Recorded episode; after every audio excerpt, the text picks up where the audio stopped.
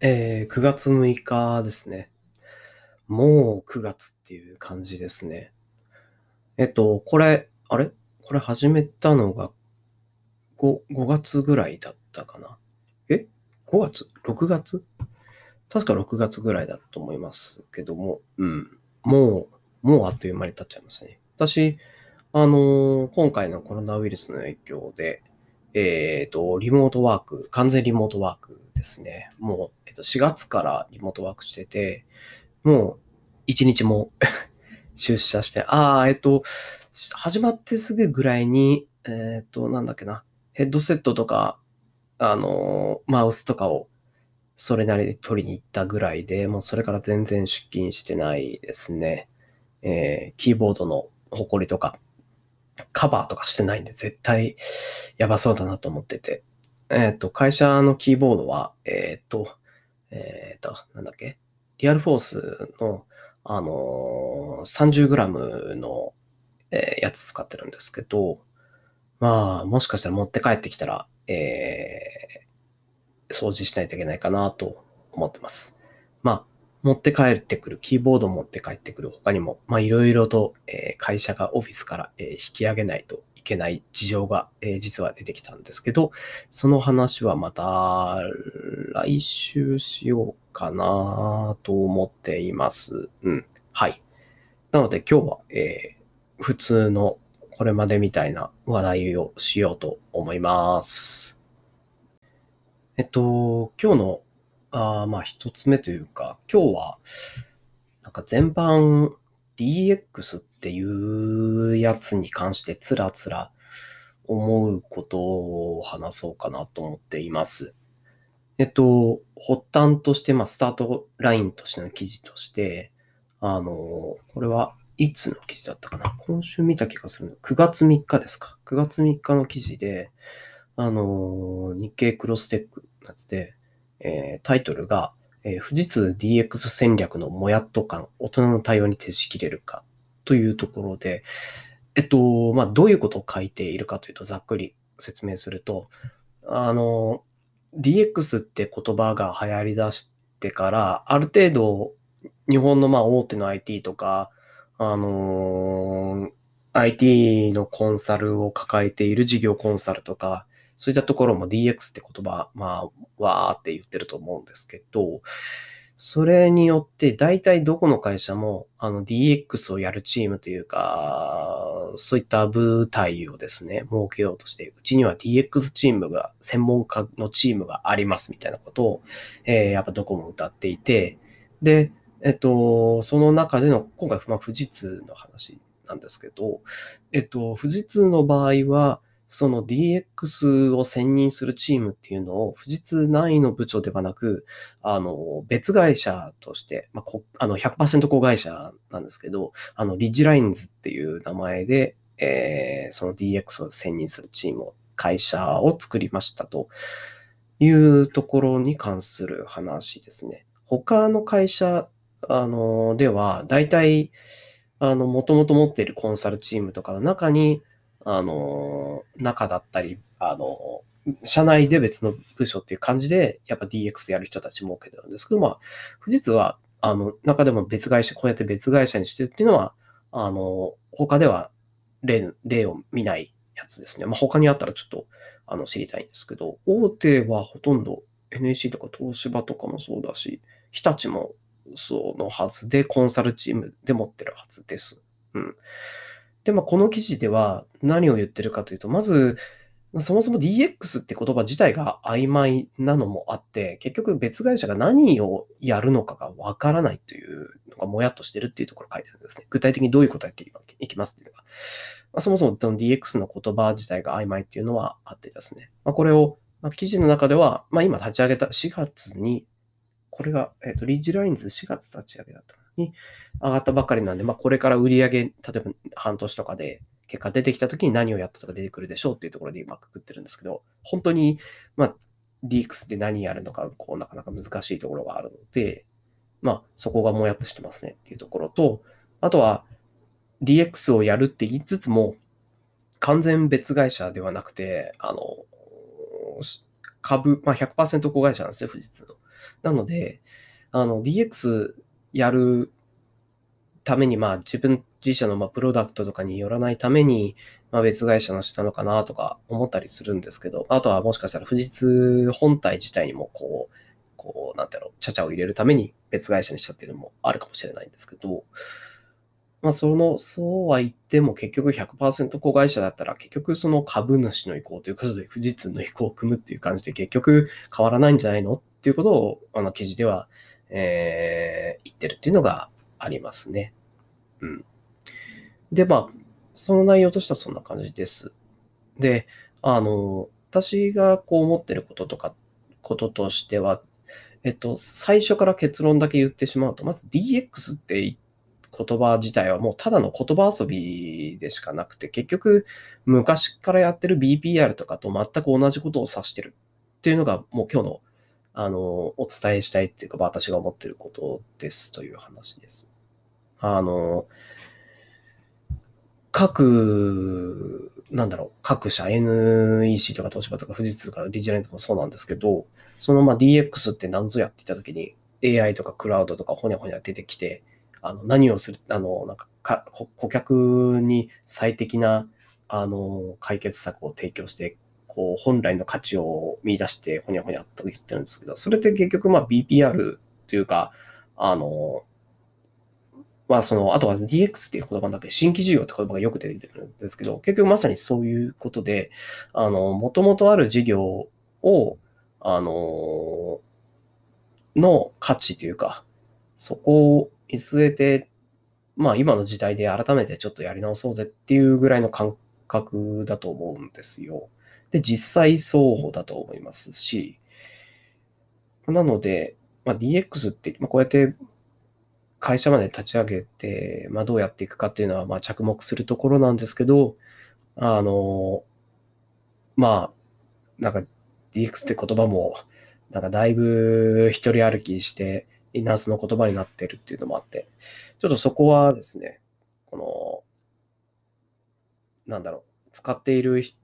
人とか、だから IT コンサルとか SIR にいる人とかって逆にこれ聞いててもらうとすごくいいなと思うんですけど、あの言葉にあの騙されないでほしいなっていうのがあります。まあ、逆、まあ逆を取ればなんですけど、その何か改革をしようとするときに、あの、こうこうこうしたいですっていうときに、いや、そうはな、そうは言ってもなっていうお客さんに対して、いや、やっぱ DX は時代として流行ってるんで、っていうふうに言って、なんか説得、あの、やっぱりお客さんも ID 詳しくない人だと、なんかもやっとしたところで、なかなか前に進みづらいところはあるんですけど、やっぱこうやってプロセスとか見直して前に進んでいくんですよ。IT っていうのはこう、その時代時代でどんどんいいものが出てきてるんで、あの、それらを使って前に進むんですよ、ものなんですよっていうのをお客さんに説明するときに、もし本当に聞いて、なかなか聞いてくれない人だったらやっぱり最終的には言葉を武器にして、単語を武器にして、あの、行かなきゃいけないところがあると思うんで、そこで最終 DX って言葉を使ってもいいかもなっていう感覚ですね。なので、個人的には、あの、現場の人たちは、なんていうかな、IT コンス、えっと、まあ、コンサルって上のラインからこういろいろあって、えっと、事業コンサルは DX って言ってもいいんじゃないかなって気がするんですけど、IT コンサルから下の人たちは、できれば DX って言葉を極力使わずに何かこう、要件に関する、あの RFP に対して何か提案するときにも DX って言葉使わずに言えるようになるのがベストかなとは思っています。コンサルエリアにあまりこう知識がない人のために簡単にご説明すると、あのコンサルってなんかレイヤーがざっくりあってですね、あの、上から3段階ぐらいと思ってもらったら、えっと、コンサル、上からですね、コンサルが3段階、その下にあのシステムエンジニアリングっていうのがあるんですけど、上から戦略コンサル、えー、次に事業コンサル、次に IT コンサルっていう階層があります。で、IT コンサルの下にそれを実際にとシステム化するシステムエンジニアリングがあるというイメージですね。えっと、戦略コンサル、あんまりちょっと私もこれ別に携わってるわけじゃないんで、大まかなところなんですけど、戦略コンサルっていうところだと、まあその、なんていうかな。例え、例え、聞いた話の例えばでいくと、こう、例えば航空会社がこう、最近コロナの影響で移動がしなくなって業績が悪いですという時に、じゃあどうしていこうっていう時に、その世間の、世界のもう経済とか市場とかそんなレベルまでざっくり見てですね。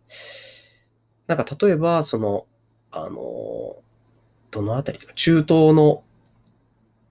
あたり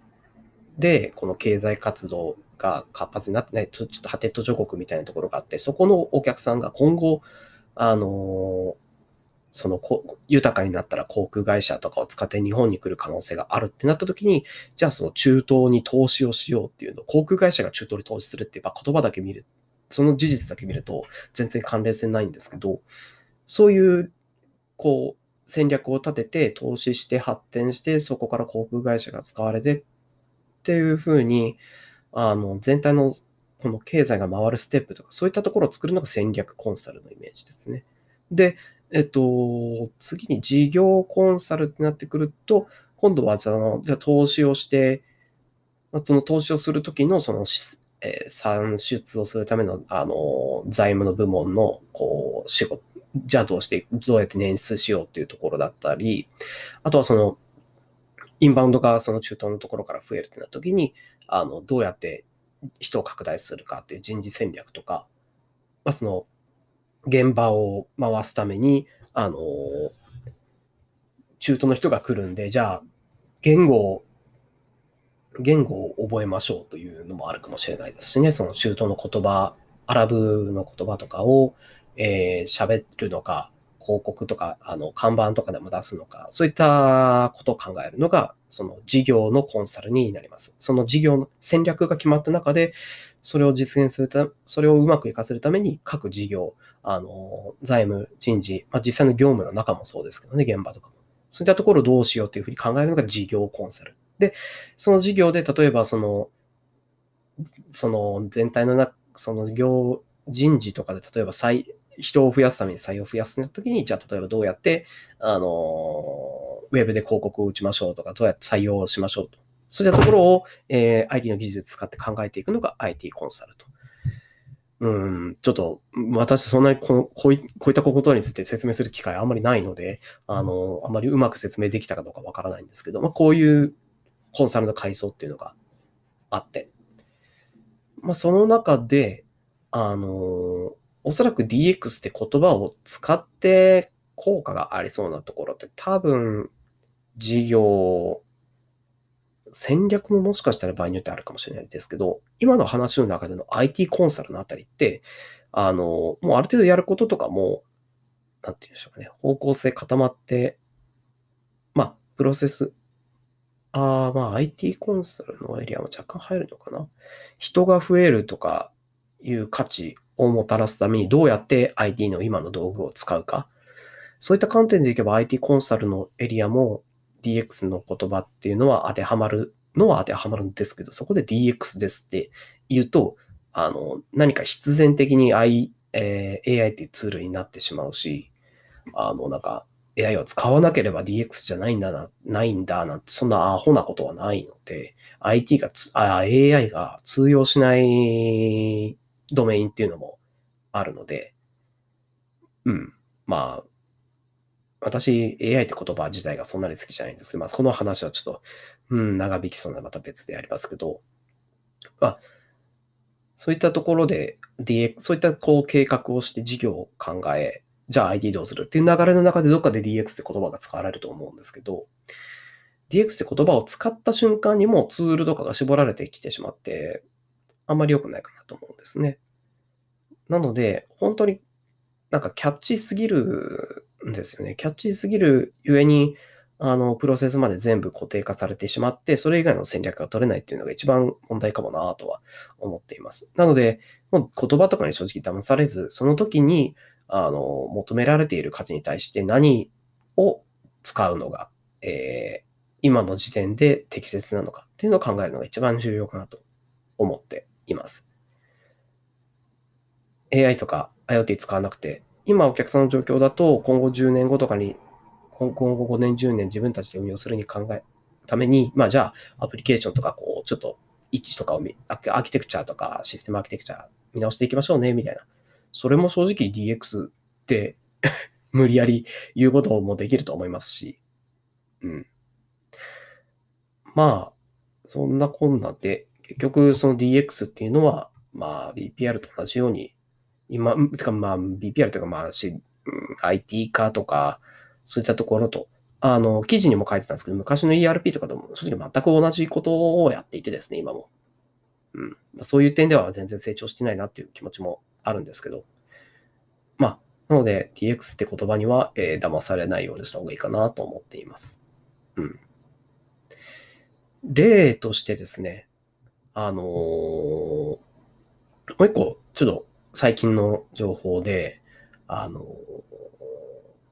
ー、例えばですね、これ、記事で見たの、最初見たきっかけツイッターなんですけど、あの、法律で、あの、商取引ですね、まあ、事業間、あの、事業者間の商取引の、あの、電子契約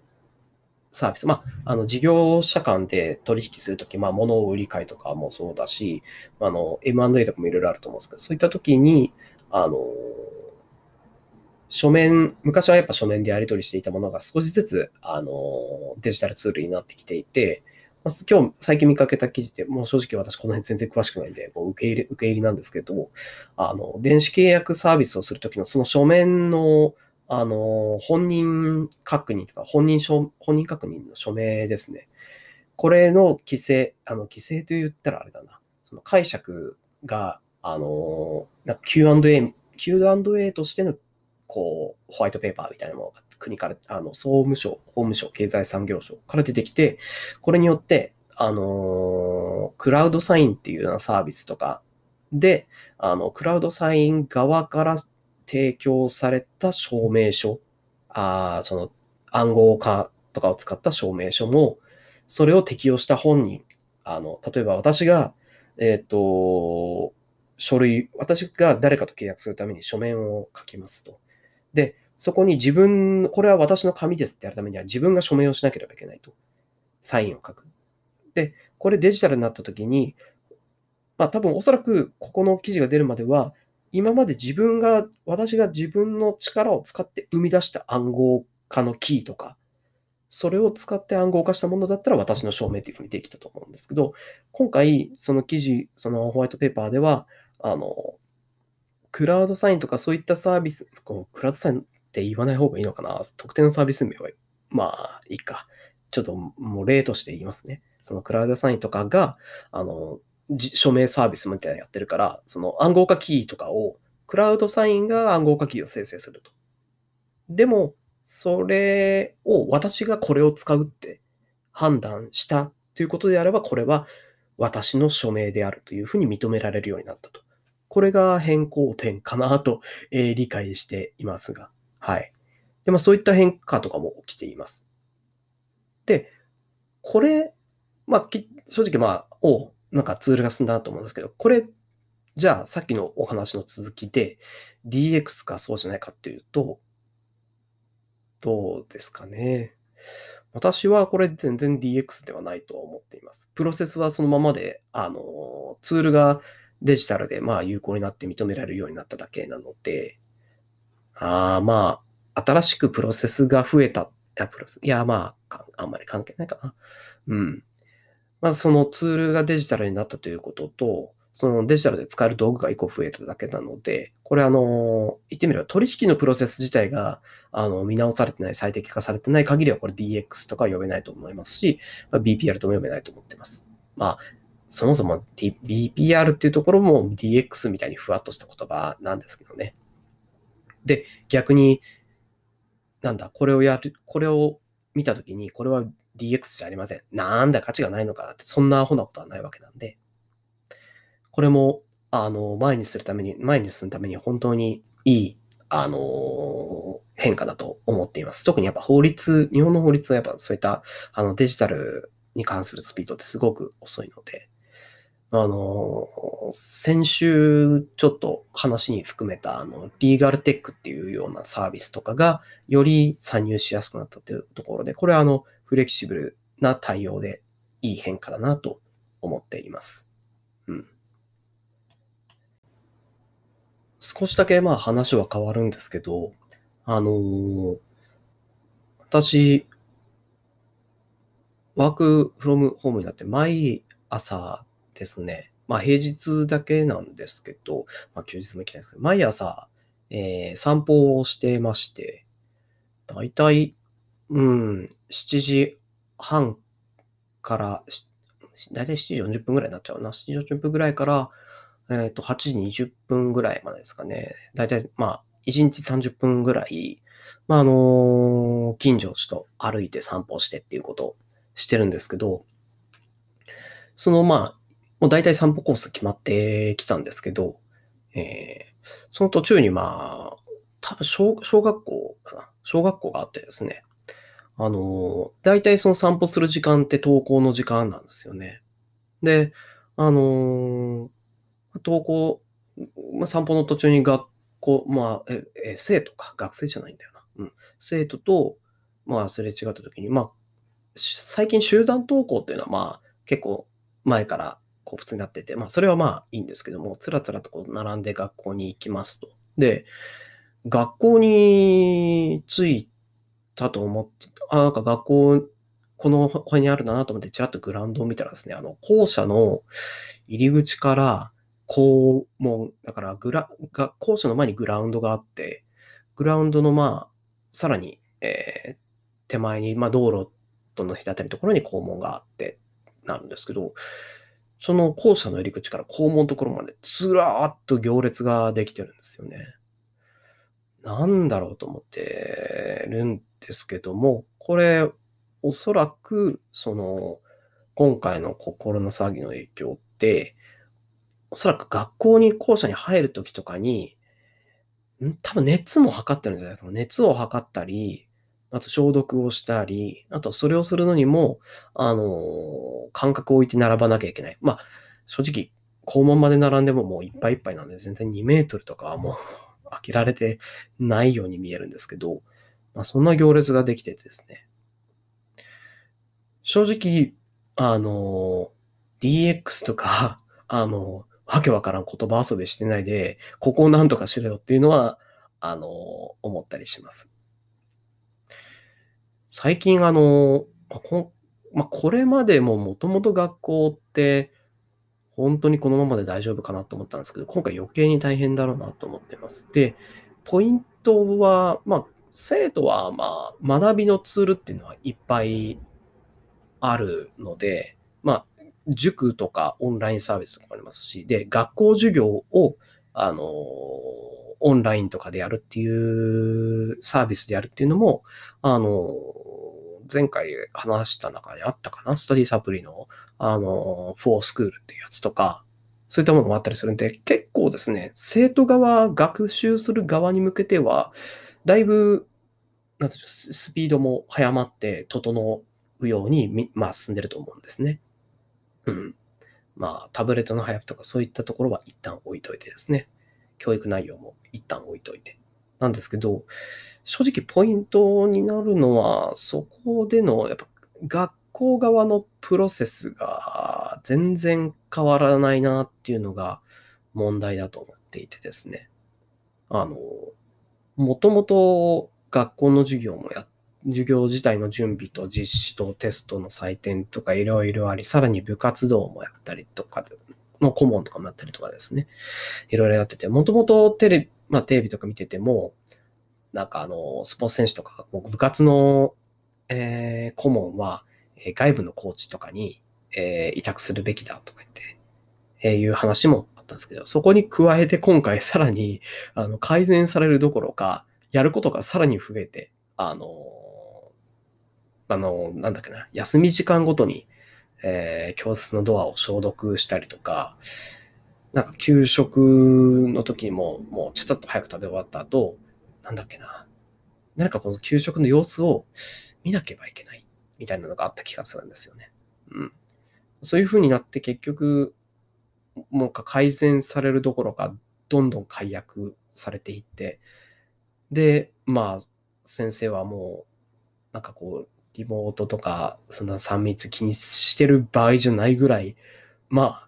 もう人がいない時間とか、朝から晩までずっと働いて、結果的に密は避けているんですけども、そんな負担が全部のしかかっていて、本当に大変だなと思っています。うん。正直ここなんとかならないのかなと思っています。私自身まだあの、子供はいるわけではなくて、学校に通わせたりとかしてないので、あまりそのまあ見えてない事情とかもあるとは思うんですけど、ま仕事のプロセス考えるのはもちろんなんですけど、こういうところもですね、考えるべきだなとは思います。で、ここって仕事、まあ、会社とかだと、その従業員とかから改革とかですね、そういった業務改善っていうところを取ることができると思うんですけど、やっぱり今教育、まあ義務教育の小中学校なんか特に、あの、法律でも縛られ、国からも縛ら、あの、国からってそうだな、あの、自治体とかからも縛られっていう部分が多いので、先生たちから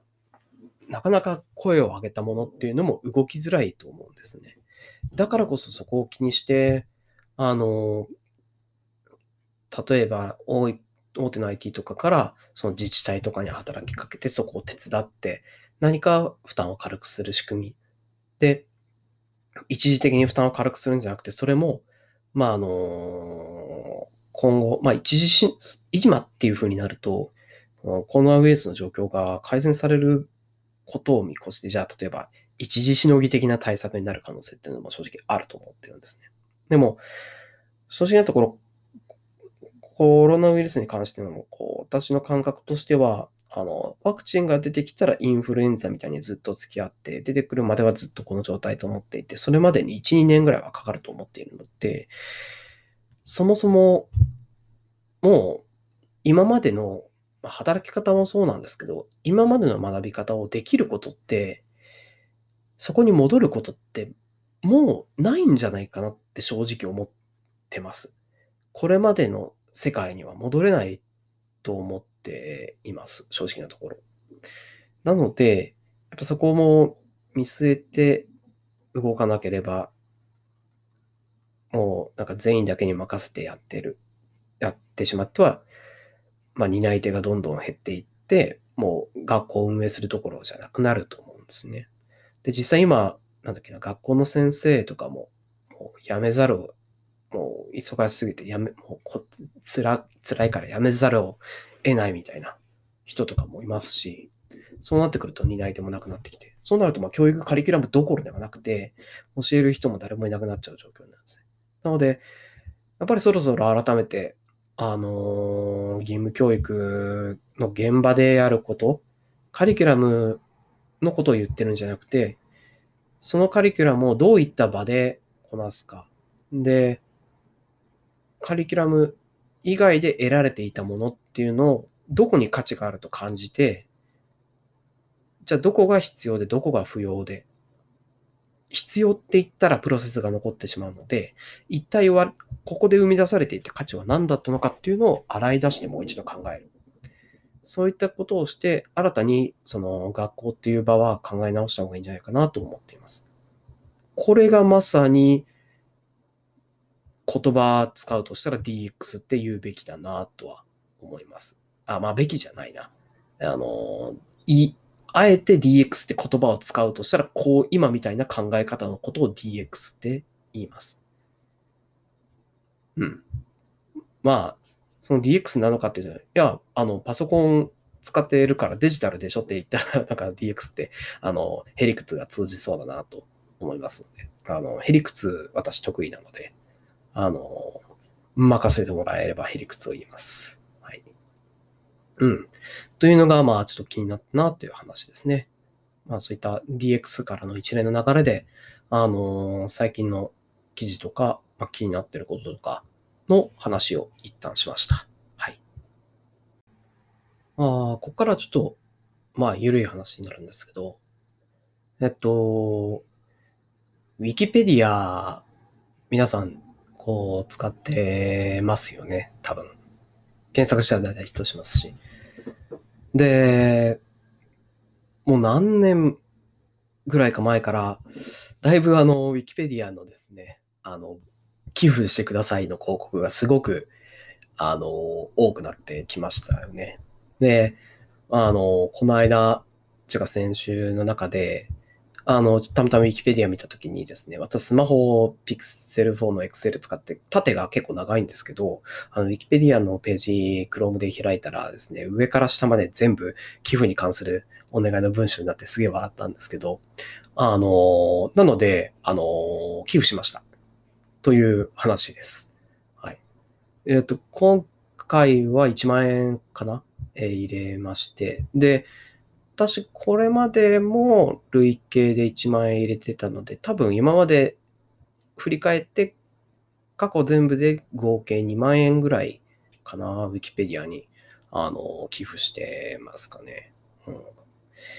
ん、で、まあ、あの、寄付って、なんて言うんでしょう。すごく自己承認に良いのでおすすめですという、あの話でもありますね。あとは、お金っていうものの、お金って何ぞやっていうのを考えたときにも、あの自分、あ、なんていうかな。その、私、ウィキペディアにお金をこう出しますと。あとは、あの、あの、ソシャゲにもお金を、えー出しますし、あの、いっぱい、あの、お布施をいろいろこうしてるんですけど、まあ、あとは、なんかよくコンビニとかでね、あの、買い物した時に小銭とかが余ったら、横っちょにある箱にぴょって入れたりとかするんですけど、その時に横っちょにある箱に入れる金額よりも、あの、何か、あの、サービスとかプロダクトに対するドネーションの方がやっぱり圧倒的に、あの、多いですね。で、それは、やっぱおお金って、その、価値を得るための、あの、こう、対、対価というか、交換材料としてのものだと思っているので、まあ、まあ、極端な話、あの、人間、あの、第一次産業で、あの、米と野菜育てて、自分で育てて食っていければ、あの、何も IT も機械も、もういらないし、全然お金もいらないんですけど、それをより便利にするためにお金っていうものが生まれて、物々交換からスタートしてですね、お金になりっていう形で生まれてきた、ただの、あの、紙なので、まあ、今デジタルの数字ですけど、まあ、ただのそういった数字なので、なので、なんだろう、自分が普段、こう、無料のものでも使っているものに対して価値感じたら、なんか、こう、ありがとうってやりたいなっていう気持ちはあります。正直、Wikipedia に2万円以上どころじゃない、すごいお世話になってるんで、また、あの、折を見て、あの、寄付しようかなと思っています。うん。まあ、もし、その、なんだろう、普段、まあ、調べ物とかしたりするとき、よく Wikipedia を参考にする人は、まあ、あの、Wikipedia って、ん情報とかはもちろん人が書き換えるんで、であのいろいろ信憑性とかあるんですけど、そもそもその場があることっていうのがやっぱり、あの、Wikipedia も、そう、あの、寄付ページに、あの、そういった場を作ることが我々の目的ですっていうふうに書いてあって、まあその通りなので、なので、その場っていうのを提供してもらうものとして、あの、いいなと思っています。ので、まあ、他の全然サービスとかでもいいと思うので、一度何か、もしそういったものに寄付したことの経験がない人は、もしやってみたら、何かこう、感じられるものっていうのが、えあるかなと思っています。うん、私他にも、その、オープンソースのあ、まあ、プログラムをずっと前書いてた時に、その時に、あの、使ってた、あの、OSS, OSS のライブラリーで、あの、 donation のリンクがあった時にピョって入れてみたりとか、あとは、何だったかな？エクステンション、VS コードなんか extension で結構、あの、Git レンズってやつが、こう入れてみたら便利だったので、おおと思って、そこのエクステンションの中にドネーションページへのリンクがあって、それで、あの、寄付をしましたっていうこともありました。うん。まあ、あの、そういったところをすると、なんだろう。今まで自分の脳とか心臓のあたりで動いてなかった回路に、こう何かスッて通るものがあるので、まあぜひあの、機会があればお勧めしますという、はい、それだけの話です。まあ、最後になんかエンタメ系のお話をすると、ああ、やってるゲームとかはまあそんなに変わらず、ゴースト・オブ・ツシマと千の奇跡をつらつらやりつつ、あ最近、こう、あの、職場のチーム内でモンハンワールドが再熱しているので、ちょっと私も久々に始めて、この間初めてマムタロトにこう遭遇したっていうこととかもありましたね。はい。で、まあ、今はそんな感じで、先々楽しみなものも結構出てきてて、あの、今、こう、おってなってるのは、まず3体の、えー、ドラマ版ですね。うん。ね、あれ？ネットフリックスだっけな？で、あの、制作の話が決まって、うん。で、あ監督か制作、監督かな？あの、ゲームオブスローンズの、えー、人たちを中心に作るらしいですね。うん。正直、3体映像化されるとしたら CG でどこまでできるのかっていうのがあったので、もう正直完全に、なんだろう。もう完全にデジタルアニメーションにして、ポリゴンピクチャーズとかで作ってくれって思ってたりしてたんですけど、ゲームオブスローンズの、こう、制作陣とかがもし集まってくるなら、すごく期待できるなと思ってますね。うん。ドラゴンとか炎とかもすご、全然違和感なかったし。うん。で、演出とかなんかアングルとかもすごい。ゲームオブスローンズはトータルで、あ、一応最終シーズンまで見てるんですけど、トータルで良かったので、うん。ああいう仕上がりになるんだとしたら結構期待ですね。うん。はい。で、あとは、あの、すごい庶民的な楽しみなものになるんですけど、あの、ドールズフロントラインっていう、あの、ソシャゲー、ソシャゲーとかスマホゲーですね。ソーシャル要素ほとんどないんだけどな。うん。まあタブレットでやってるんですけど、そのソシャゲーに、あの、ガンスリンガーガールのコラボがあるという話を聞いて、私ガンスリンガーガールがめちゃくちゃ大好きで、漫画、あの、発売当初からリアルタイムで、えー、全部買ってて、もう未だにずっと紙のやついろんな紙の漫画を捨ててきたけども、ガンスリガーガールはもうきっちり残ってる状態で大好きなんですけど、これがドールズフロントラインのコラボがあるというところで、これをきっかけにドールズフロントラインを、えー、始めました。うん、他のゲームで、あのアズルレンとかアークナイツもチラチラやってて、なんか全体的にインターフェース似通ってんなと思ってて、